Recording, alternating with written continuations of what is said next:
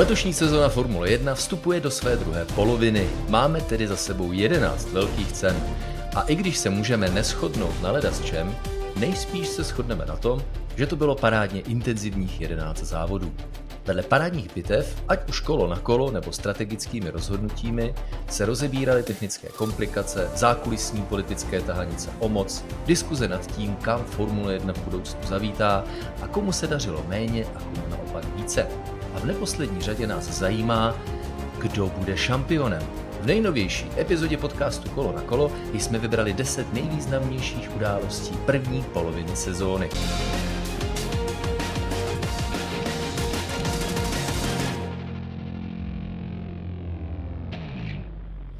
A kdo ví, a je mi to úplně jasné, že vy budete chtít přidat mnohé další. Samozřejmě v komentářích, pokud ta možnost je, tak přidejte, rádi si je přečteme v téhleté eh, speciální epizodě podcastu Kolo na kolo, kde budeme trošku reflektovat u příležitosti začínajícího víkendu Velké ceny Francie, tak budeme reflektovat na uplynulou první polovinu. Zdraví vás Tomáš Richter a Jiří Košta.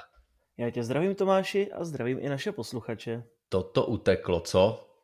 Strašně, ale mně přijde, že to utíká vždycky. Ta zimní pauza, jak kdyby byla desetiletá, ale pak, jak začne sezóna, tak to sviští. Máme za sebou tedy 11 velkých cen. Čeká nás dvojice závodů hned po sobě. Velká cena Francie na okruhu Paula Ricarda u Le Castelle. Bez zesporu nejoblíbenější okruh pro naše posluchače. Bez pochyb. pak zápětí taková další domácí velká cena, velká cena Maďarska na Hungaroringu. Pak nás čeká měsíční eh, přestávka a sešup směrem k podzimu prostřednictvím devíti velkých cen. Takže máme se na co těšit, ale máme také toho hodně za sebou. A my jsme takhle s Jirkou sedli, nebylo to vůbec jednoduché, protože se toho na trati, vedlení, v zákulisí a v celosvětové politice toho stalo tolik, že vybrat 10 nejzajímavějších příběhů, které nějak tu první polovinu sezóny reflektují, je hodně těžké, ale přesto jsme se o to pokusili, takže začínáme příběhem číslo jedna. A tím, Jirko, asi bez zesporu musí být překvapení. Na začátku sezóny v podobě takzvaného poskakování Formule 1 pro letošní rok zavedla z Brusu novou revoluční technickou specifikaci formulí, které eh, kladou eh, důraz na generování přítlaku v oblasti podlah, kde byly technickými pravidly zavedeny tunely, dejme tomu, můžeme to tak říci. A týmy zvolili různá řešení, ale prakticky všechny týmy, až s výjimkou jednoho, dvou nebo tří, tak se začaly potýkat s fenoménem, kdy aerodynamika uprostřed, tady v podlaze vozu funguje, to auto jde k zemi, jenomže tak, jak je nízko u země a letošní formule musí být nízko u země, aby rozumně fungovaly, tak dojde takzvanému aerodynamickému stolu, přestane ten vztlak fungovat v podlaze, formule jde nahoru, Jakmile se zvýší prostor, aerodynamika v tunelu začne fungovat, začne generovat přítlak, auto jde zase dolů. Já jsem to popsal, takže to chvilku trvalo, ale tenhle fenomén se děl, už se tolik neděje, ale uh, děl se ve vysoké frekvenci a to mělo právě za následek ono poskakování, které asi bylo takovým jako největším překvapením, nejenom asi pro diváky, ale také pro samotné inženýry. Co myslíš, Jirko? On je to takový staronový jev, který vznikl už v 80. letech, právě především, když jsme měli ty turbomotory a také podobná, hodně podobná technická pravidla. Takže takový staronový jev, ale letos to bylo určitě v předsezónním testování téma, téma číslo jedna. Paradoxně bych řekl, že se ani tak neřešila samotná výkonnost vozu, ale především to, jak ustálit právě to skákání, protože to má samozřejmě velký vliv na samotnou rychlost vozu a viděli jsme, že se s tím Mercedes v úvodu sezóny hodně trápil. Takže určitě porpoising, chcete-li v originále, téma číslo jedna letošní sezóny, ale vypadá to, že tento efekt budeme výdat méně a méně.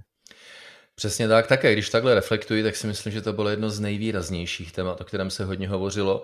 Eh, také ale, jak už bývá typické pro inženýry Formule 1, tak oni si s tím postupně dokázali poradit. Eh, oni si dokáží poradit prakticky se vším. U týmu Formule 1 je problém, že když je potřeba eh, vynulovat nebo potlačit nějaký negativní fenomén chování auta, tak to opatření není až tak úplně těžké, ale vždycky má za následek to, že to auto zpomalí a nebude dosahovat takových časů na kolo a to se samozřejmě týmům, inženýrům ani samotným závodníkům nechce. Takže ten boj eh, o potlačení poskakování, ale eh, v kombinaci zachování rychlého času na kolo, tak si ve výsledku myslím, že eh, byl jakýmsi typickým příběhem pro Formuli 1 a je škoda, že do něj zasáhla Mezinárodní automobilová federace, což je věc, ke které se dostaneme za chvíli.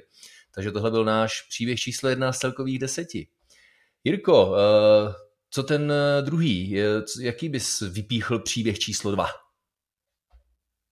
Tak eh, asi můžeme říci, že v úvodu sezóny jsme se hodně potýkali také se spolehlivostí, respektive s nespolehlivostí jednotlivých týmů.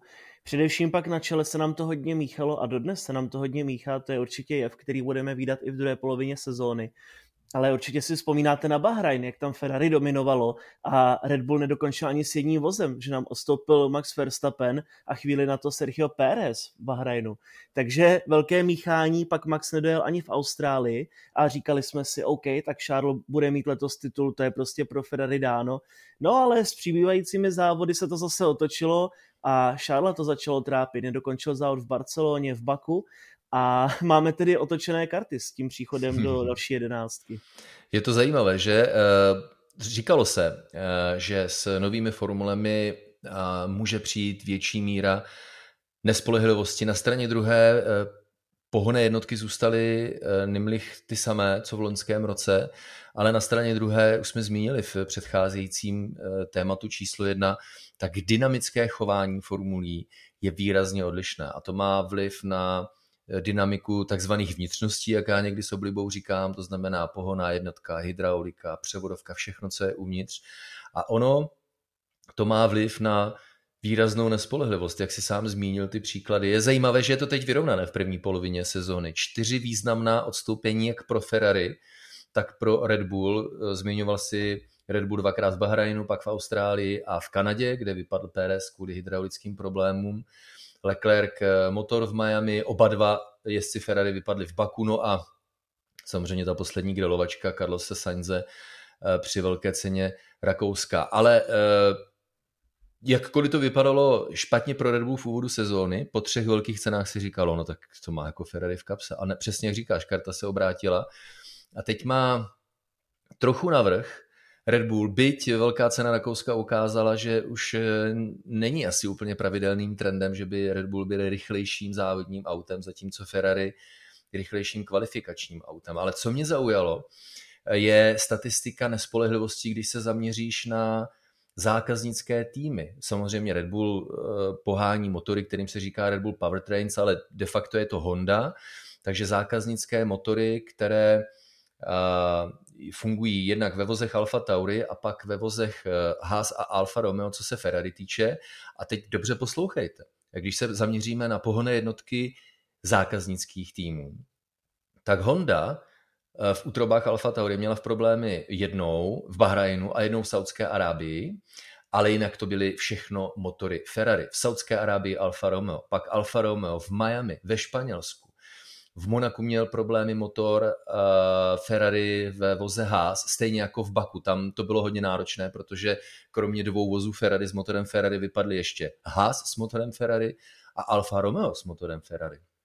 S motorem Ferrari vypadl Haas také ve velké ceně Kanady a i když to nebyl problém s motorem, ale s převodovkou, ale tu také dodává Ferrari Alfa Romeo a tam měla problémy ve Velké Británii. Takže i když bychom se podívali, Jirko, na tuhle statistiku, tak Ferrari má problémy s motorem, s těmi vnitřnostmi, zdaleka nejenom u továrního týmu, ale u řady svých zákazníků, když to u Hondy je to velmi sporadické. To, když reflektujeme na první polovinu sezóny, tak to vypadá, že může být docela velký strašák eh, z pohledu Ferrari pro druhou polovinu sezóny.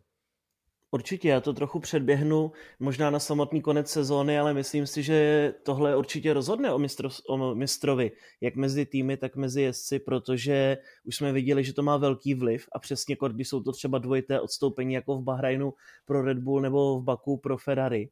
Takže je to velká ztráta, citelná ztráta bodů jak pro jeden tábor nebo pro druhý. No a vzhledem k tomu, jak to dopadlo naposledy v Rakousku, se obávám, že Ferrari to nebude mít jednoduché vůbec ani ve Francii a obecně tak nějak eh, zdá se, že dokázala Honda lomeno Red Bull Power Trains eh, jak eliminovat ty problémy, které měly se spolehlivostí, anebo alespoň tak nějak omezit ty problémy, ale Ferrari to má vždycky problém jinde, v jiné části motoru nebo v jejich komponentách a prostě oni tak nějak nevědí. Ono pořád, Maty aby na to opakuje. My jsme dokázali vylepšit rychlost, ale zároveň se nám snížila spolehlivost, jenže my musíme postupně ty mouchy vychytat a tohle je přesně to, co určitě hodně, hodně sráželo Šárla v úvodu letošní sezóny. Chtěl bych se tě takhle uh při té příležitosti zeptat, eh, jaký odhaduje, že to bude mít vliv na druhou polovinu sezóny a kdo bude šampionem. Ale já mám návrh, nechme si to až na konec. Jo? Souhlas. Takže vykopávám téma číslo tři, téma, které je trošku blízké mému srdci. Občas se eh, dostávám do situace, kdy někteří posluchači nebo fanoušci kritizují to, jak rozebírám některé věci v širších souvislostech, ale to je věc, eh, anebo perspektiva, ze které já se Formuli 1 věnuji již od začátku, eh, čím mě fascinuje od samotného začátku, tedy nejenom samotným průběhem velkých cen, ale celou organizací, jak funguje business model, jak fungují týmy, jejich subdodavatele a samozřejmě jak funguje celý eh, governance model, neboli Mezinárodní automobilová federace, takže mě hodně zajímá, nebo zajímalo, eh, co se dělo v takzvané válce mezi prezidentem FIA eh, Maxem Mouslim a automobilkami, pak eh, co dělal Jean Todt v roli prezidenta, předtím v roli šéfa Ferrari. No a teď došlo k velké důležité změně a to si myslím, že je příběh číslo tři první poloviny sezóny a vůbec za začátku roku. A to je velká změna téhle administrativy. Máme nového prezidenta Mezinárodní automobilové federace, Mohameda Bena Sulajema. Máme nové dva eh, ředitele eh, závodu, eh, Nilse Viticha a Eduarda Freitaše, kteří vystřídali Michaela Messiho, který byl oficiálně odejít nejenom asi ve stínu závěru loňské sezóny, ale také jednoduše proto, že prostě přišel nový prezident FIA, ten chtěl mít tak nějak jako čistý stůl a s tím přišli po hříchu nové problémy. Už jsem v úvodu zmínil, a tady si myslím, že je velká škoda, že když eh, týmy měly problémy s poskakováním a když vyřešili poskakování, tak stejně mají problémy s boucháním auta na povrch dráhy, protože nové formule jsou velmi tuhé, musí být posazeno nízko k zemi a když přijedou eh, na trati, která je hrebolatější, tak s tím mají velké problémy. No ale je to technická úloha, jenomže FIA se rozhodla, že to nebude řešit jako technickou úlohu, že to bude řešit jako bezpečnostní a zdravotní problém a začala trošku dirigovat eh, týmům, co se má stát paradoxně, eh, si eh, usmyslela zavést metriku vertikální oscilace, její měření a zavedení limitu od velké ceny Francie, nakonec je to posunuté od velké ceny Belgie, ale těch problémů je celá řada. Přišli z čistá jasna, jako z modrého nebe.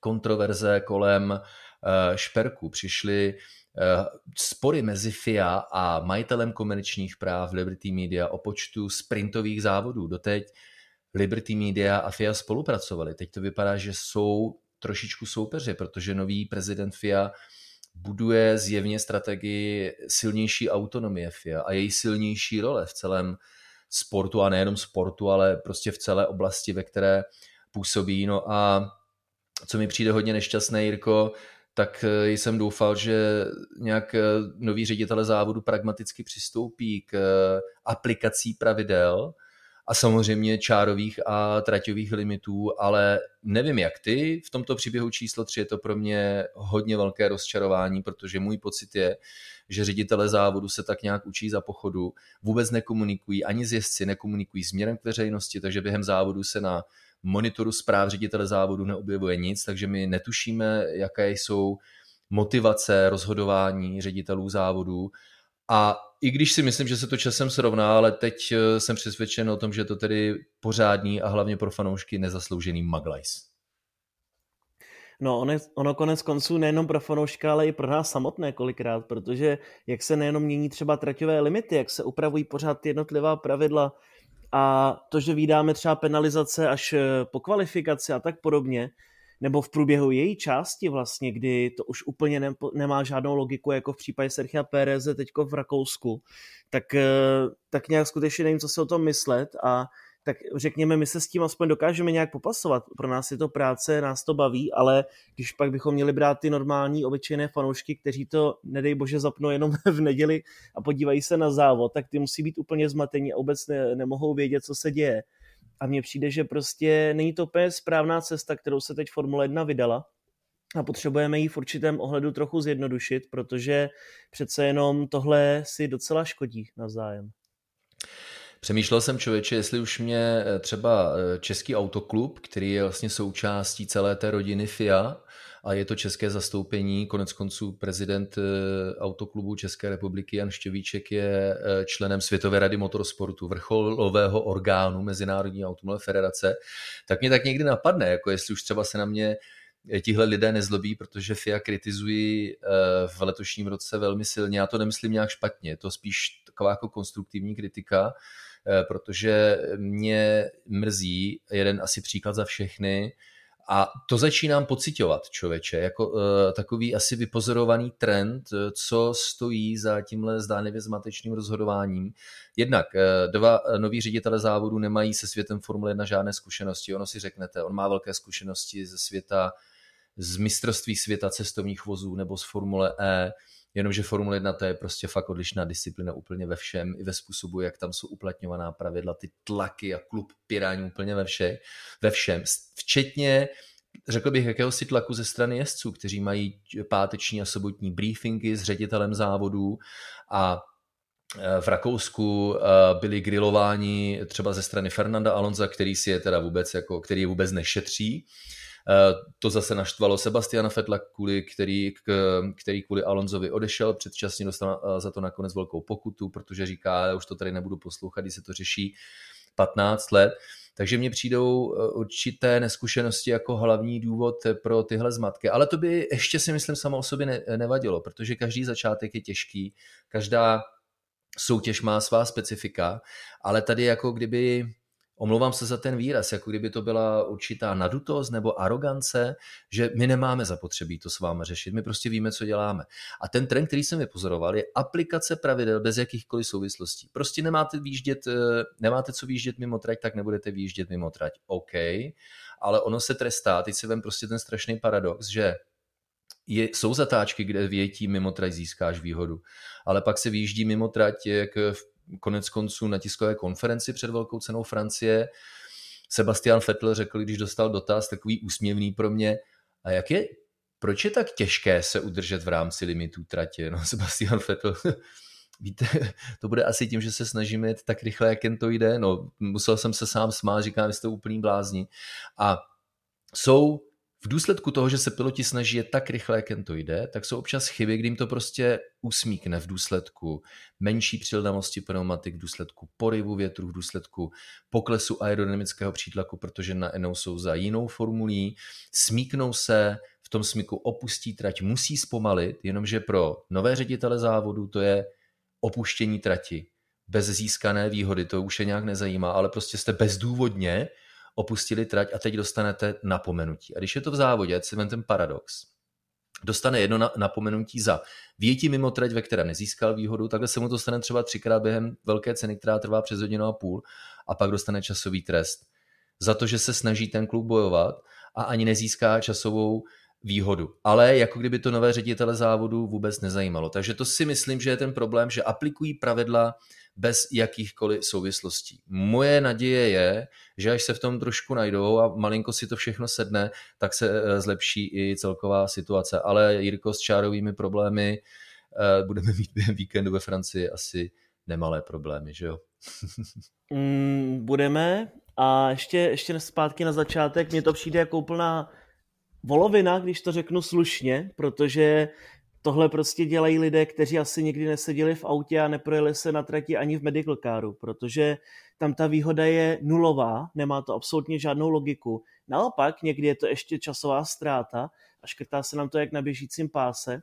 No a právě teď ve Francii to budou mít jezdci o to těžší, protože nejenom tedy, že to je trať, která podle mě v kalendáři nemá vůbec co dělat, protože je to okruh, který byl dlouhé roky využíván jako testovací poligon a prostě obecně se zde jenom testovalo, dokonce zde nebyly v jeden čas ani žádné tribuny, ty se postavily právě kvůli Formule 1.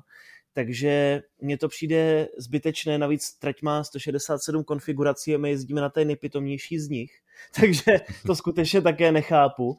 A tam je právě problém především v tom, že obrubníky zde fyzicky nejsou. Celá trať je jenom namalovaná, což znamená, že jezdec ani necítí takzvaně pod zadkem, jestli nejel na obrubník, tudíž na hranici čáru a na limit trati, a nebo je už za ní, nebo je před ní, to prostě on nepozná. On musí jet na oči, což samozřejmě, když jdete za, v zatáčce 200, 250, když máme ty vysokorychlostní, tak je to strašně obtížné a vlastně jedete tak nějak naslepo, takže časy se budou škrtat extrémně moc. Bohužel určitě to tak bude i ve Formuli 2, která se tento víkend jede z Formuli 1. A myslím si tedy, že tenhle víkend tak nějak bude muset přetrpět. Doufejme, že tedy závod bude aspoň dobrou show. To doufejme, že jsem taky zvědavý na novou kombinaci, nebo na kombinaci nové specifikace letošních formulí a okruhu Paula Ricarda, přesně jak říkáš, prostě ve Formule 1 nejde odhadnout eh, přejetí bílé čáry o centimetr nebo o dva, to není tenis, to není eh, fotbal a tohle se prostě jaksi nedá uhlídat. Eh, jak říká, tuším, že to byl Lando Norris, hele, když je to o metr, tak to jako pochopím, ale když je to o centimetr, dva, tři, tak eh, to prostě, to tam radši fakt dejte zeď. Daniel Ricciardo, myslím, že to říkal. Ale je vidět, že o tomto tématu nového prezidenta FIA, nových ředitelů závodu a nových problémů, které to přineslo, tak to by vystačilo na samostatný podcast. Jirko, to máme za sebou tři témata z celkových deseti, kterým reflektujeme první polovinu letošní sezóny. Jaké je tvé téma číslo čtyři? No, tak to je téma, které už jsme trošičku nakousli s tím úvodem sezóny, problémy Mercedesu, ale také, a to se možná lehce opomí, problémy McLarenu a Daniela Ricciarda, protože to všechno souvisí se vším a samozřejmě McLaren, co by zákazník Mercedesu, má pohonné jednotky stejné jako Mercedes, což asi není úplně ten největší problém. Zdá se, že Mercedes docela drží. Ale spíše je tam problém v tom, že nová pravidla prostě někoho museli potrestat. Očekávali jsme to, že nebudou stejná pro všechny ty, ty novinky a že nezůstanou ty výkonnostní rozdíly stejné jako loni. Takže v tomhle ohledu to potrestalo poměrně hodně Mercedes, který byl tedy sesazen z té své dominantní éry. Ale čekali jsme tedy, že půjde nahoru McLaren, protože ten se postupně zvedal, zlepšoval se v té staré éře. No ale ono to nepřišlo. A nepřišlo to ani u Daniela Ricarda. Člověče, eh, na straně jedné jsme zmínili poskakování, ale problémy Mercedesu, které si myslím, že jsou nesporně tématem důležitým z první eh, poloviny sezóny a my jsme se ho vybrali jako téma číslo čtyři ve spojení s dalším zklamáním v podání výkonu a rychlosti nebo nerychlosti týmu McLaren a Daniela Ricciarda, tak u Mercedesu tam si myslím, že je to jenom jedna ze eh, složek nebo jedna z příčin problémů, ve kterých jsou. Mercedes zvolil, a teď už jsme trošku rozumnější. Já si vybavuji, kdy jsem po, po druhé nebo po třetím závodě jsem řekl, ty brdě, tahle koncepce je ztracená.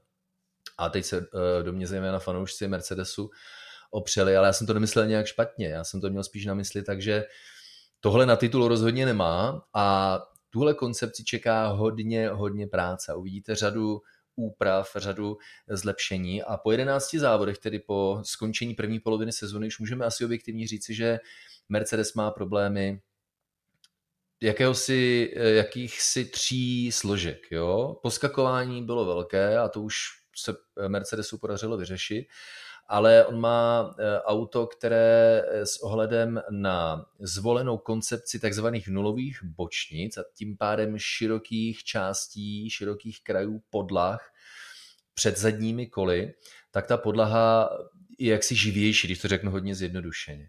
A to eh, si žádá, aby auto Mercedesu bylo nastaveno ještě blíže k zemi než u ostatních formulí. Ale tím, jak je ta podlaha měkčí, protože její okraje jsou širší s ohledem na nulové bočnice a s ohledem na zvolenou koncepci, no tak to má eh, za následek to, že hodně často naráží na hrboly. I když neposkakuje. Jsou právě dva fenomény. Jedna, jeden fenomén je poskakování a druhý fenomén je, že auto prostě jednoduše podlahou naráží do hrbolů závodní dráhy, když je nastaveno nízko, což Mercedes potřebuje být nastaven nízko proto, protože když půjde výše, zvedne se takzvaný rake, to znamená ten dopřední sklon, tak to auto hodně zpomaluje. No a teď, uh, Jirko, nastává strašně zajímavá situace u Mercedesu, protože my přijíždíme na okruh Paula Ricarda, který uh, je uh, známý tím, že má velmi hladký povrch dráhy, což je přesně to, co Mercedes potřebuje. A já se teďka ptám a myslím si, je to můj odhad,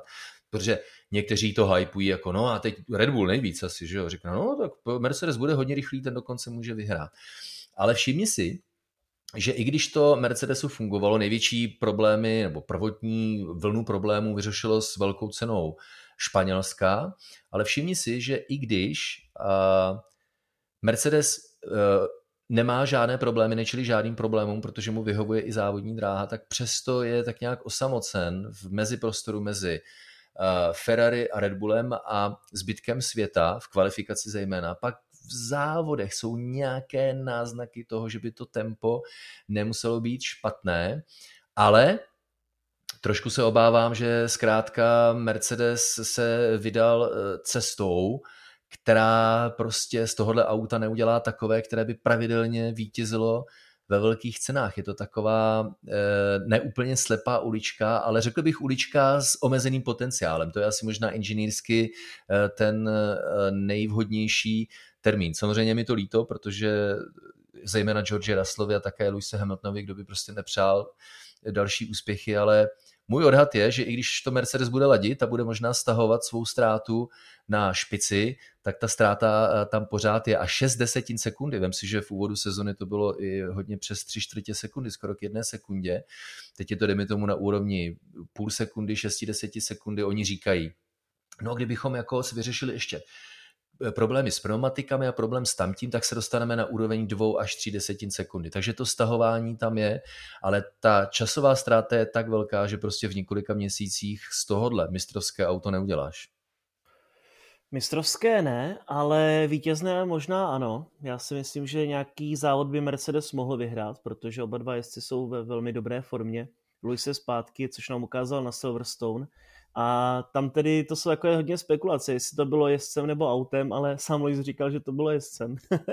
takže, takže asi tam nějaký potenciál je. Já tedy doufám, že se do toho Mercedes nějakým způsobem ještě zapojí, protože samozřejmě chceme mít velkou show a chceme vidět tyhle krásné bitvy, jako byly ve Velké Británii. Ale ta bodová ztráta, co se týče konstruktorů, už je také poměrně znatelná. Myslím si, že na tituly to letos není a ten koncept, jak ty říkáš, je od základu špatně. Podle mě tam je potřeba prostě využít těch širokých bočnic a tak nějaký různě přelámat, když to řeknu jednoduše. A myslím si tedy, že odlišný vůz bude v příštím roce u Mercedesu, že oni hodně koukají právě ke konkurenci a byť je to tedy tým, který většině diktoval tempo v poslední dekádě, tak naopak teďko budou asi muset trošku kouknout jinam a právě očekávám, že ta koncepce bude jiná v příštím roce a dost možná přesně s těmi širokými bočnicemi. No, taky to čekám. A hele, Jirko, pojďme udělat tady takovou malou, uh, malý odhad. Sásku asi ne, protože mě teď nenapadá, o co bychom se vsadili a nechce se mi teď o nic přicházet, kdybych náhodou prohrál, ale uh, pojďme dát slovo do pranice. Uh, ano, leda by přišel nějaký divoký závod, dešťové rulety a safety káry, Eh, kdy by se mohlo stát, že by Mercedes dostal příležitost vyhrát, takže pokud bychom byli ochotní se domluvit, že takovéhle švihle věci se nepočítají, tak eh, za normálního problému, eh, za normálního režimu, tedy na čisté rychlosti, prostě Mercedes letos závod nevyhraje. Ha. A to já si právě myslím, že jo. tak no, proto to tady takhle dávám do pléna, takže až ta situace nastane, buď s prvním vítězstvím a pro, probereme za jakých okolností k tomu vítězství došlo, anebo to prostě hod probereme v hodnocení celé sezóny na konci roku. Jo? Ale byla by to první sezóna, ve které by Lewis Hamilton nevyhrál ani jeden závod, jestli se nepletu. No je to tak, Lewis vyhrál všechny od sezóny 2007, kdy nastoupil, mimochodem tento víkend je to 300 Grand Prix. A nejhorší rok, který měli s Mercedesem 2013, kdy vyhrál jenom v Maďarsku v uvozovkách ale abych tu statistiku ještě trochu podpořil, tak co mě zaujalo, tak vlastně od roku 1992 všechny sezóny buď vyhrál alespoň jednou závod Schumacher, Michael, anebo právě Hamilton. A přesně jak říkáš, Lewis Hamilton se dostane do skupiny pilotů, ve které je teď pouze pět závodníků a to jsou ti, kteří mají na svém kontě alespoň 300 startů. Po 306 startech mají Jensen Button a Michal Schumacher, 322 startů Rubens Barrichello, 344 startů pilot, na kterém vůbec není znát přibývající věk, a to je Fernando Alonso a pochopitelně veterán veteránů Kimi Raikkonen, 349 startů, což mě, když už jsme tedy takto zmínili, připomíná, že eh, tvůj miláček Fernando Alonso se asi dostane do čela téhle statistiky v průběhu letošní sezóny. Tedy ne asi, ale určitě pokud jí dojede do konce. No určitě, protože Spekuluje se o tom, že bude prodloužena smlouva s Alonzem ještě na dva roky u Alpinu, ale zároveň co se týče té odjeté kolové, nebo jak bych to nazval, prostě počet kol odjetých v rámci Formule 1, tak to Fernando Alonso překoná už tento víkend, protože jenom dvě kola za Kimim Raikkonenem, což znamená, že v počtu kol už to bude Fernando Alonso, kdo jich odjel ve Formule 1 nejvíce ale co bych chtěl říct, tak je zajímavé na té statistice té třístovky, že byť máme tedy obrovské velikány, přesně jak říkáme Kimi Raikkonen, Fernando Alonso, konec konců i Jensen Button, tak nikdo z nich po té třístovce už závod nedokázal vyhrát. Takže Lewis Hamilton si může připsat naopak další rekord.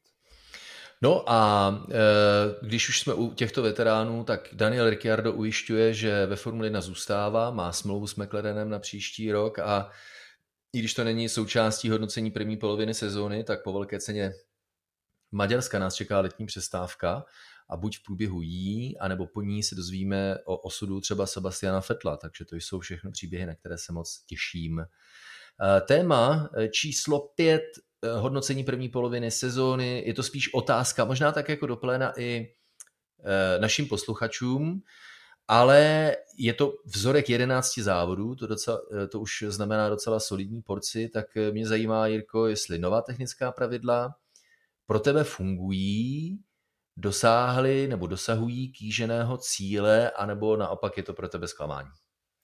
pro mě fungují. Viděli jsme to v Rakousku, jak jsme měli pět vozů bojující uprostřed závodu kolo na kolo, tak já si myslím, že tohle funguje, protože předtím v minulosti s těmi pravidly, co se týče především slipstreamu a toho takzvaného špinavého vzduchu, tak by to asi nešlo, možná po startu, takže za mě tohle určitě krok správným směrem. Zatraktivnila se nám show, vidíme Ferrari s Red Bullem bojovat stále víceméně v každém závodě, takže super ale na druhou stranu mohly by být ty odstupy trošičku bližší. Přece jenom když jsme zahájili ty nová technická pravidla, tak to většinou bývalo přesně v tomhle směru, že někdo měl náskok, takže dejme, buďme rádi ještě na druhou stranu za to, že se tam objevuje Mercedes a občas třeba McLaren a Alpin, ale možná jsme čekali v tomhle ohledu trochu více, protože no sečteno Formule 1 už sleduje nějaký pátek, tak musím říct, že to je krok správným směrem.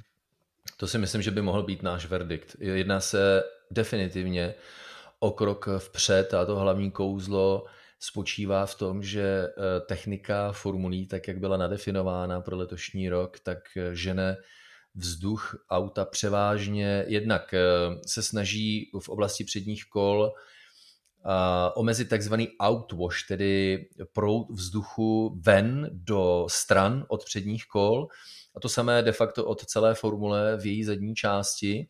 Eh, proto existují eh, přísně nadefinovaná pravidla pro tvar předního spoileru, ploutvička nad předními koly, kryty na předních kolech, právě tak, aby to všechno šlo, tedy maximum eh, proudu vzduchu šlo dovnitř, ne na voky auta. A to samé vzadu difuzor, který to žene okamžitě vysoko za zadní spoiler a to znamená, že když se přiblíží formule a vybočí ve snaze předjet, tak už není ovlivněna tak moc jsou turbulenci jako v loňském roce. A je vidět úřady zajímavých bitev v závěru Velké ceny Velké Británie, přesně jak říkáš, to, co jsme viděli eh, v Rakousku na Red Bull Ringu, paket pěti formulí, bojujících kolo na kolo tak to byla parádní podívaná. Formule 1 už pracuje na tom, že až přijde nová generace eh, šasy někde od roku 2026, tak přijdou další zlepšení. Takže tady se asi shodneme v tom, že se jedná definitivně o krok vpřed.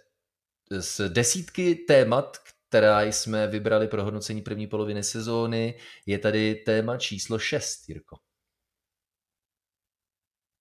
Tak musíme říct, že to jsou právě no, nebo nový závod, který sel v Miami, a tak nějak obecně to předznamenává tu budoucnost, která nás čeká, protože samozřejmě Formule 1 také podepsala závod v Las Vegas, že se pojede v ulicích a ve městě, takže hodně zajímavé. No a teďko se spekuluje ještě o vlastně Kajlami, což je zase v Africe.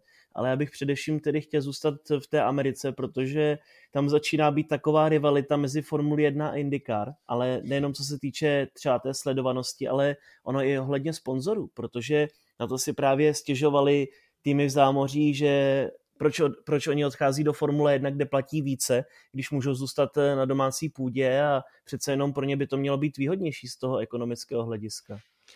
Ano, eh, je to eh, jeden z velkých, neříkám úspěchů, protože to je work in progress, tedy něco, na čem se pracuje, ale výhledově nás čekají tři závody v Spojených státech amerických. Miami, tam měla premiéru nebo to mělo premiéru v letošním roce. Myslím, že okruh docela eh, zajímavý, povedený, byť si asi vyžádá nějaké drobné úpravy a čeká nás Las Vegas a z toho pramenící taková konkurence, která může severoamerickému uh, formulovému sportu, jak Formule 1, tak americkým formulím a na straně druhé asi jenom pomoci. A přesně jak říkáš, trošku taková geopolitika, korektnost, a tím pádem nesmí chybět závod na africkém kontinentu. Možná v mediálním prostoru slyšíte spekulace o tom, že závod nebo jeho oznámení na spadnutí cílem je uspořádat závod v Africe už příští rok, ale finalizuje se kalendář a ten kalendář by měl být finalizovaný do konce tohoto měsíce, aby samozřejmě týmy mohly začít plánovat veškerou logistiku. A co týmy? Celý kontingent a kolotoč Formule 1. Ale zákulisní informace hovoří, že neexistují žádné smlouvy ani mezi vlastníkem okruhu a promotérem velké ceny. Okruh si žádá modernizaci ve výši asi 6 až 8 milionů dolarů, takže to zatím nevypadá tak rychle, což je paradoxně dobrá zpráva pro všechny milovníky Spa Francorchamps, Mirko, protože velká cena Belgie má smlouvu zatím jenom na závod v letošním roce, který se jde na konci srpna, takže uh, existuje riziko, že se prostě v Belgii zase nebude závodit. No a to přitom eh, teďko ve Spa se investovalo několik milionů právě do té infrastruktury, opravovalo se tam Oruž, směrem k Raidilion se to tam celé přeasfaltovávalo a vlastně se vytvořila trochu širší ta uniková zóna. Zároveň je tam tedy hodně impozantní nová tribuna, kde musí být fantastický výhled tedy na závody. Takže je to zvláštní, ale ono prostě není jednoduché mít ten správný cashflow. No. To je prostě třeba příčina, proč nezávodíme v Německu. A bavil se o tom právě Mick Schumacher s Louisem Hamiltonem na tiskové konferenci teďko ve čtvrtek před Francií a právě mi říkal, já chci závodit v Německu, protože prostě je o to zájem, co se týče fanoušků, ale víme tak nějak, že bohužel, když si to Němci spočítali, tak jim to nevychází, že by šli do červených čísel a proto Formule 1 nechtějí, ale myslím si, že potřebujeme Formule 1 v Německu, když máme Mika Schumachera a Sebastiana Vettela ještě v poli. No a samozřejmě Mercedes. Tam prostě to budou eh, diktovat peníze a celý business model a, a cílem je samozřejmě navýšit eh, příjmy Formule 1 z čehož pak eh, žijí samotné týmy z takzvaných price money. Z peněz, které Formule 1 vydělá, tak samotné týmy eh, dostávají něco přes dvě třetiny. Takže není to samozřejmě otázka jednoduchá, protože naše romantika, nostalgie jde proti tomuto eh, business modelu poměrně v konfliktu. A jestli mě něco bude chybět potenciálně, tak to je závod, jako je právě v belgickém Spa Francorchamps. Tak uvidíme, jak se to celé ne vyvine, s kalendářem pro příští rok, tedy sezonu 2023, ale jak se to bude vyvíjet všechno v dalších letech. Téma číslo 7. Hodnocení úvodní části sezóny a tím pádem nesmí chybět. Mick Schumacher, Jirko, jak já jsem to nazval?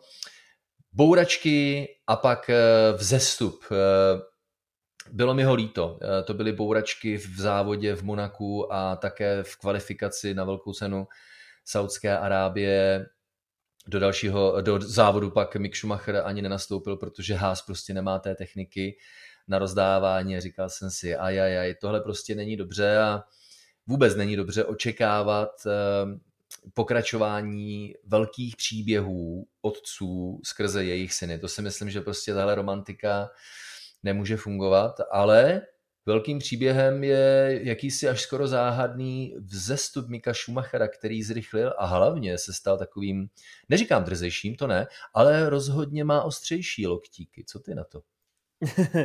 Jestli jsme pořád srovnávali jeho otce Michaela a Mika zároveň, tak si myslím, že teďko je to celý Michal, ale to je dobře, protože tohle je to, co Mikovi chybělo celé ty roky. On byl vždycky takový hrozně opatrný a vždycky to bylo jako když do něj někdo naboural, tak ve smyslu, no naboural do mě, ale omlouvám se, nechtěl jsem, aby se to stalo a tak dále. I ve Formuli 2 třeba to tak bylo s Robertem Schwarzmanem, když se tehdy srazili v souboji o vedení na Silverstone, tak právě říkal, nemyslím si, že by to byla moje chyba, ale i tak se omlouvám. A to si myslím, že přesně byla vizitka Mika Schumachera do Grand Prix před eh, Silverstone. Jakmile přišla Velká Británie, tak jak kdyby se všechno změnilo. On si s ním sednul Ginter Steiner a vyříkali si to chlapsky, řekl mu prostě, co musí udělat pro to, aby konečně začal bodovat a tak nějak, aby se srovnal. Možná tam přesně padlo něco o tom, aby trochu byl agresivní, že to vůbec nevadí, protože Formule 1 je prostě klub piraň, jak mám s oblibou na název tento. Tak eh, vypadá to, že Mick se skutečně tak nějak zmátořil. Hodně mu určitě také pomohlo to, že zajel velmi slušně na Silverstone, kde dokonce bojoval kolo na kolo velmi ostře s Maxem Verstappenem No a naposled v Rakousku si zabojoval třeba s takovým Fernandem Alonzem, s Lewisem Hamiltonem, tak to si myslím, že samozřejmě o to více navnadilo.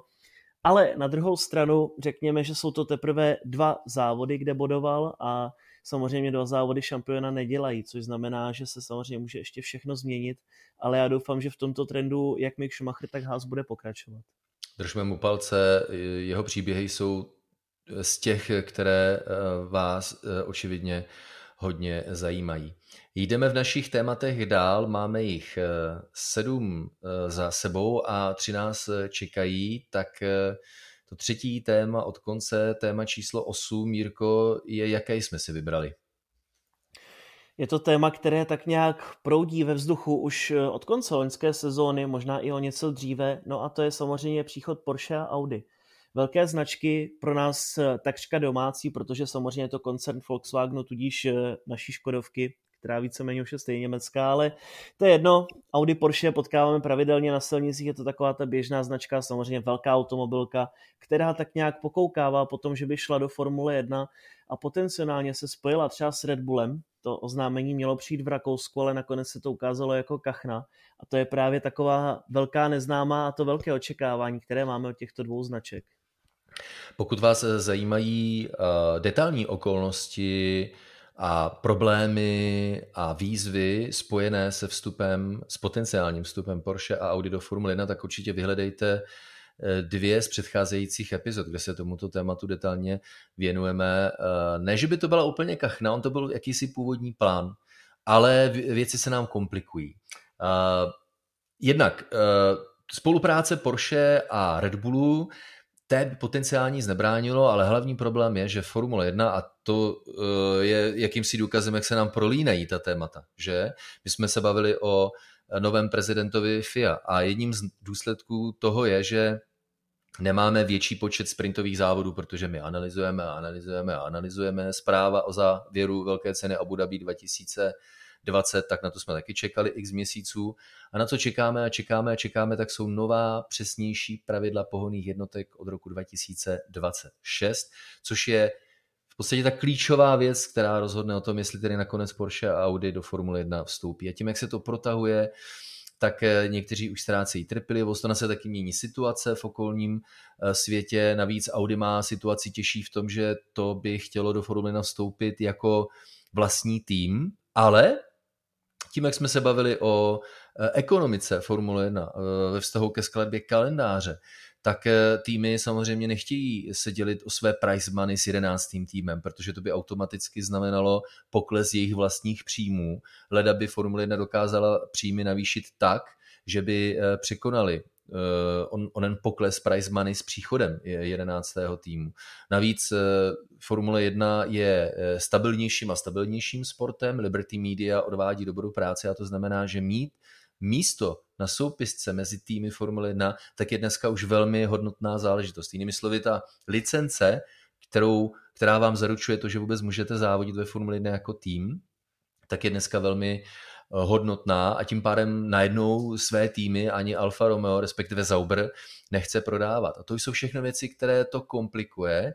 Neumím předpovědět teďka, protože to si myslím, Jirko, tak trošku 50-50, jestli to dopadne s oběma, nebo s žádným, nebo s jenom s jednou ze značek, ale tady bych dovolil nabídnout jednu ze svých největších nabraných zkušeností ve světě Formule 1 se může stát cokoliv.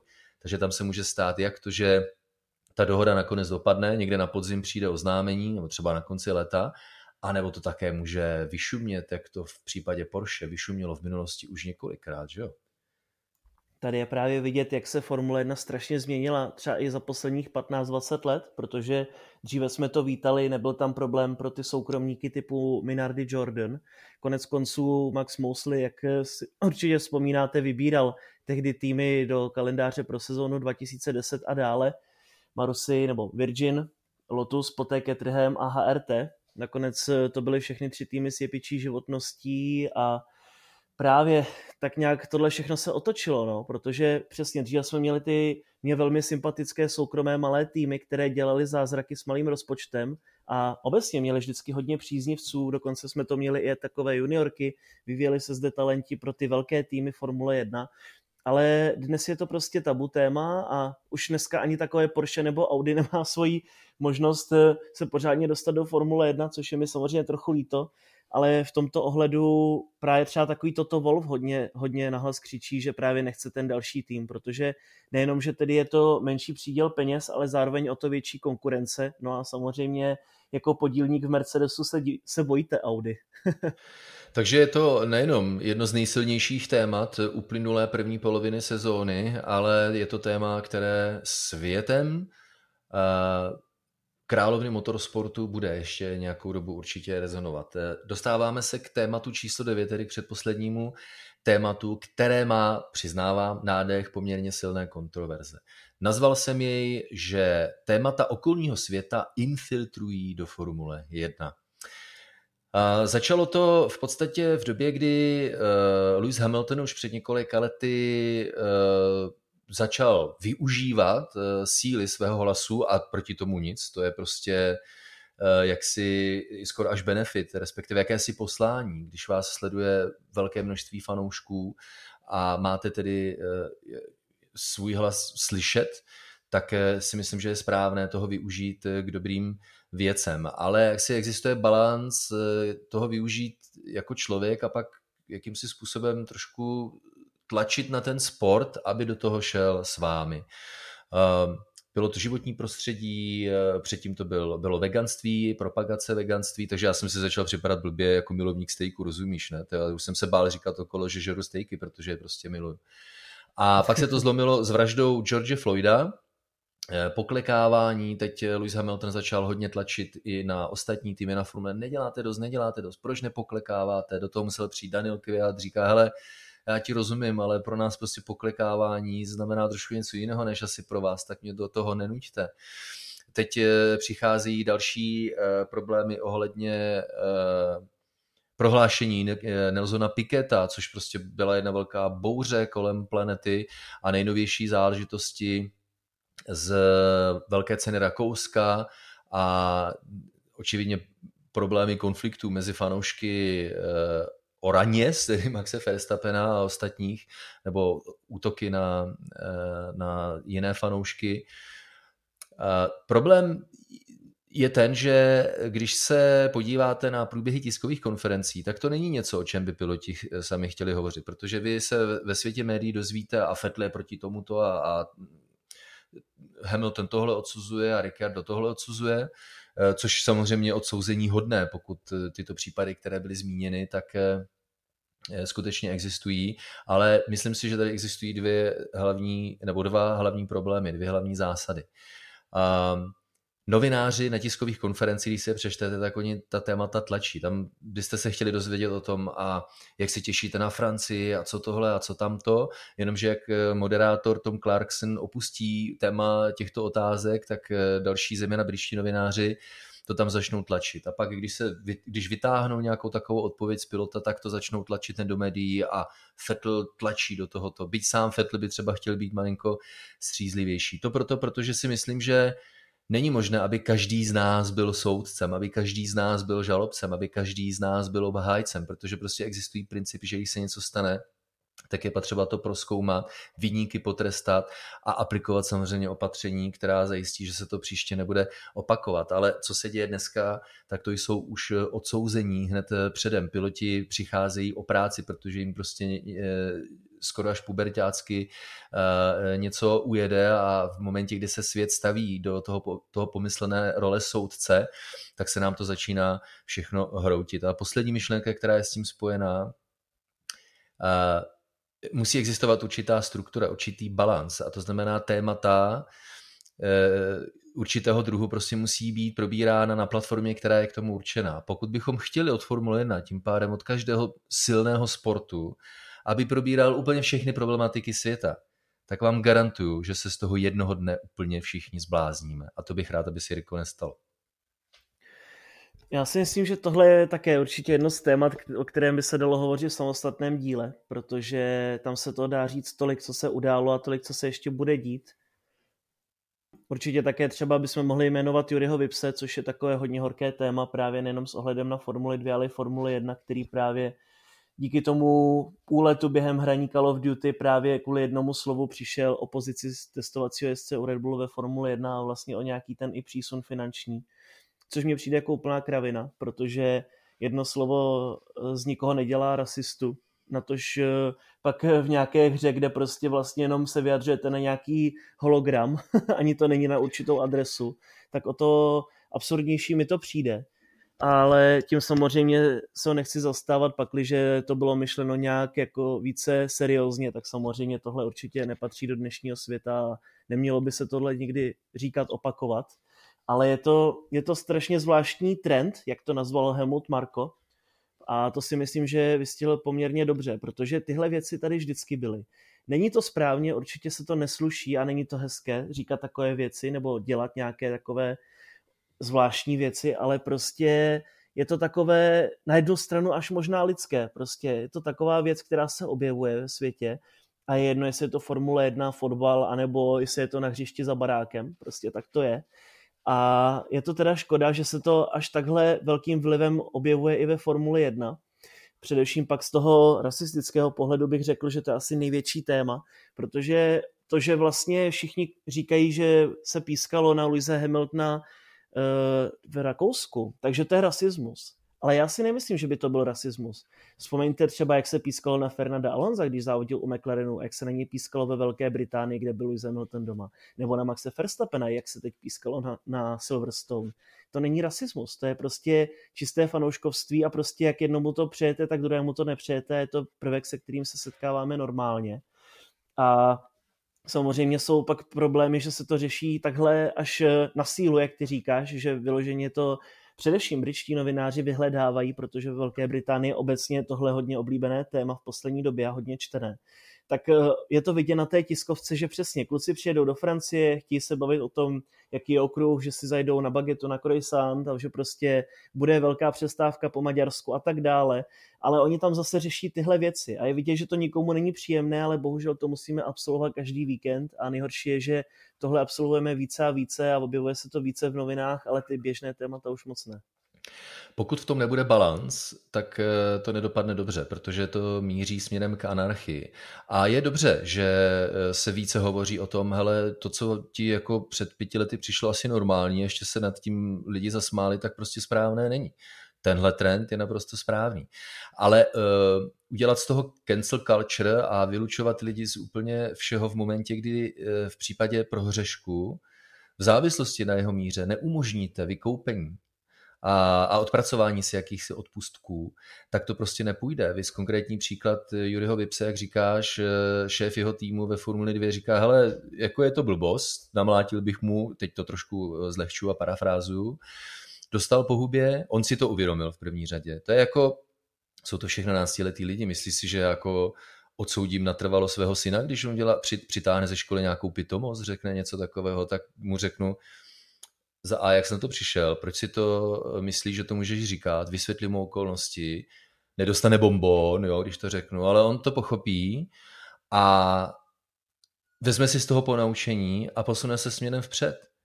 tohleto my těm lidem bereme. V momentě, kdy vedení Formule 1 odsoudí svůj tým Formule, eh, pardon, kdy vedení Formule 2 odsoudí jeden ze svých týmů Formule 2, že dalo druhou šanci svému pilotovi za podmínky, že si z toho vezme po naučení, vykoupí se a odvede, já nevím, veřejně prospěšné práce a třeba o to sám bude hovořit konec konců Christian Horner, když zautočil na jednoho z traťových eh, maršálů loni v Kataru, tak se musel veřejně omluvit a zúčastnil se světového setkání traťových maršálů. Pokud neumožníme, aby vyšetřovat eh, lidi, kteří vyšetřovat mají, aby soudili ti, kteří soudit mají, abychom umožnili těm lidem se ponaučit a z této chyby případně, aby vznikla nějaký přínos celé společnosti a tím pádem i Formule 1, tak jsme prostě v háji. A myslím si, že to je cesta, kterou bychom se měli dát.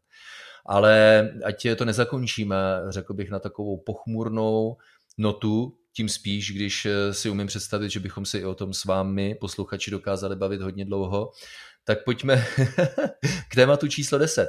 A Jirko, objektivně ono to není až tak úplně téma, byť je to to nejdůležitější téma samozřejmě z celé Formule 1. Ale ona je to spíše otázka. Jak zní ta otázka?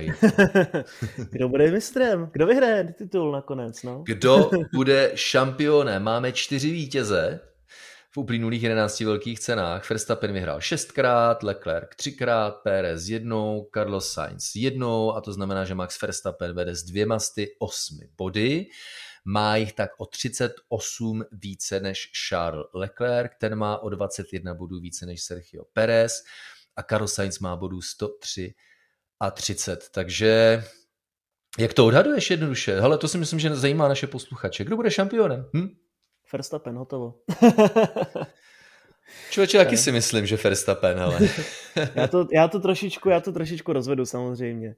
Uh, pak, když bych chtěl být tím romantikem, jakým věčně jsem, tak bych řekl, že Formule 1 by zase mohla mít nového šampiona, což jsem tvrdil i na konci loňské sezóny, což se tedy vyplnilo.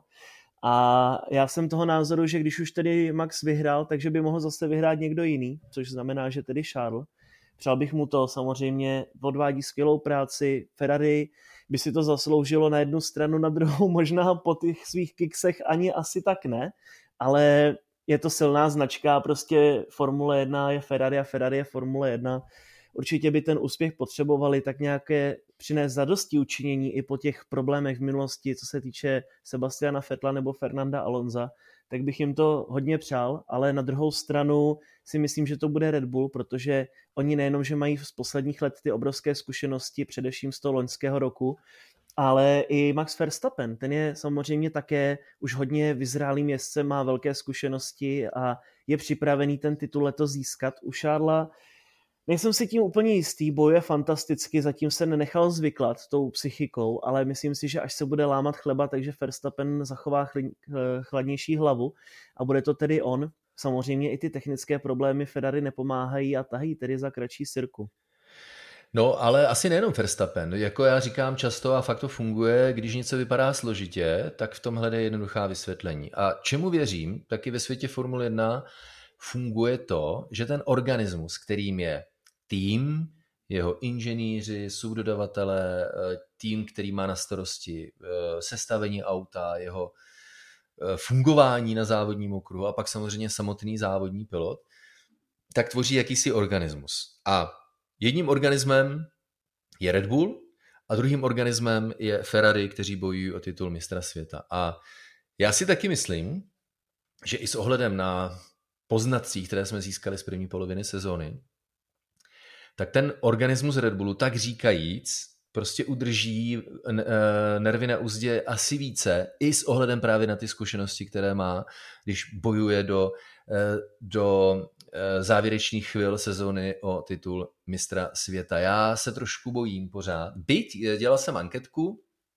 a zhruba 60-62% fanoušků přeje titul Ferrari upřednostňuje před Red Bullem. Přál bych jim samozřejmě, aby to vyšlo, ale pokud už bych měl dát takhle hlavu na špalek, že zkus dát odhad, tak můj odhad je, eh, byť je první polovina sezony si myslím ukázala a je toho důkazem a Formule 1 obecně, že stát se může cokoliv, že zase může dojít ke změně trendu, ke změně štěstěny, stačí pár problémů eh, s nespolehlivostí, nebo naopak přijde nějaké zázračné zlepšení, vys Ferrari, jak fungovalo na pneumatikách. Na straně druhé Red Bull říká, no, my trošku chápeme, kde byl problém na Red Bull ringu, uvidíme ve Francii, uvidíme v dalších závodech, ale odhaduji, že by to skutečně mohl Max Verstappen dotáhnout k obhajobě a že by Red Bull získal uh, pohár konstruktéru. Ale Jirko, to si pochopitelně rozebereme zhruba, co je dneska, červenec, tak za necelý půl rok touhle dobou, že?